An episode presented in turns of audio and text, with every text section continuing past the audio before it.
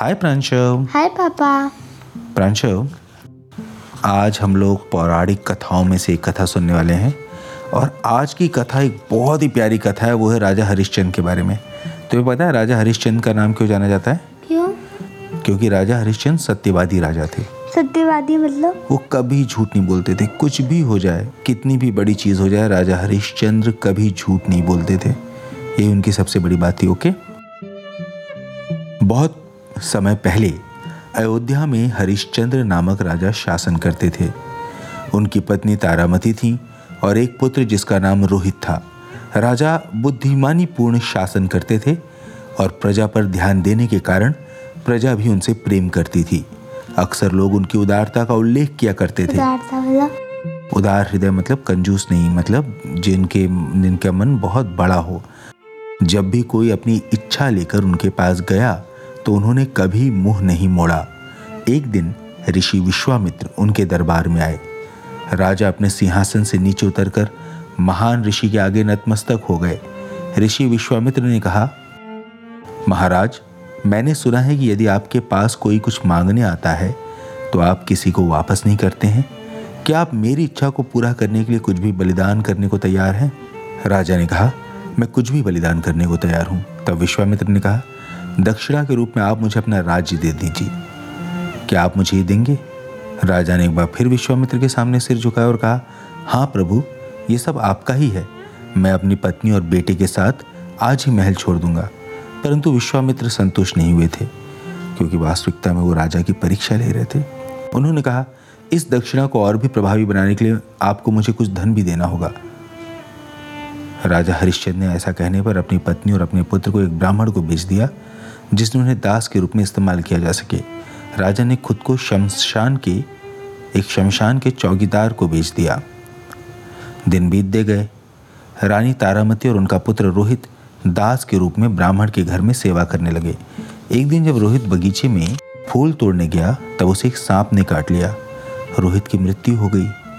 जब उसकी माँ को यह समाचार मिला तो वो उसके लिए शोक करने लगी। अंतिम क्रियाकर्म के लिए वो उसे शमशान ले गई। लेकिन उसके पास पैसे नहीं थे। जब शमशान के चौकीदार के नौकर ने उससे कर देने के लिए कहा तो मतलब शमशान का पैसा तो उसने अपनी आँखें नीचे कर ली और चुपचाप खड़ी हो गई। तारामती इस बात से अनजान थी कि चौकीदार का नौकर और कोई नहीं उनका पति ही था। हरिश्चंद भी अपनी पत्नी को पहचान नहीं पाए थे इतने समय से काम कर। उन्होंने कहा यदि तुम्हारे पास कर चुकाने के लिए पैसे नहीं है तो तुम अपना मंगलसूत्र क्यों नहीं बेच देती? जो गले में मंगलसूत्र पहनती है। रानी के पास एक वरदान था कि उसके पति के अलावा और कोई उसके मंगलसूत्र को नहीं देख पाएगा। जैसे ही हरिश्चंद्र ने कहा, तारामती को पता चल गया कि उनके पति ही थे। उसने हरिश्चंद्र को उनके पुत्र की मृत्यु के बारे में बताया। तारामती के पास उसकी साड़ी के अलावा और कुछ नहीं था। उसने आधी साड़ी से अपने पुत्र के शरीर को ढका और आधी साड़ी कर के रूप में देकर अपने पति को दे दी। ये देखकर सभी देवता स्वर्ग से उतर आए उन्होंने आशीर्वाद दिया।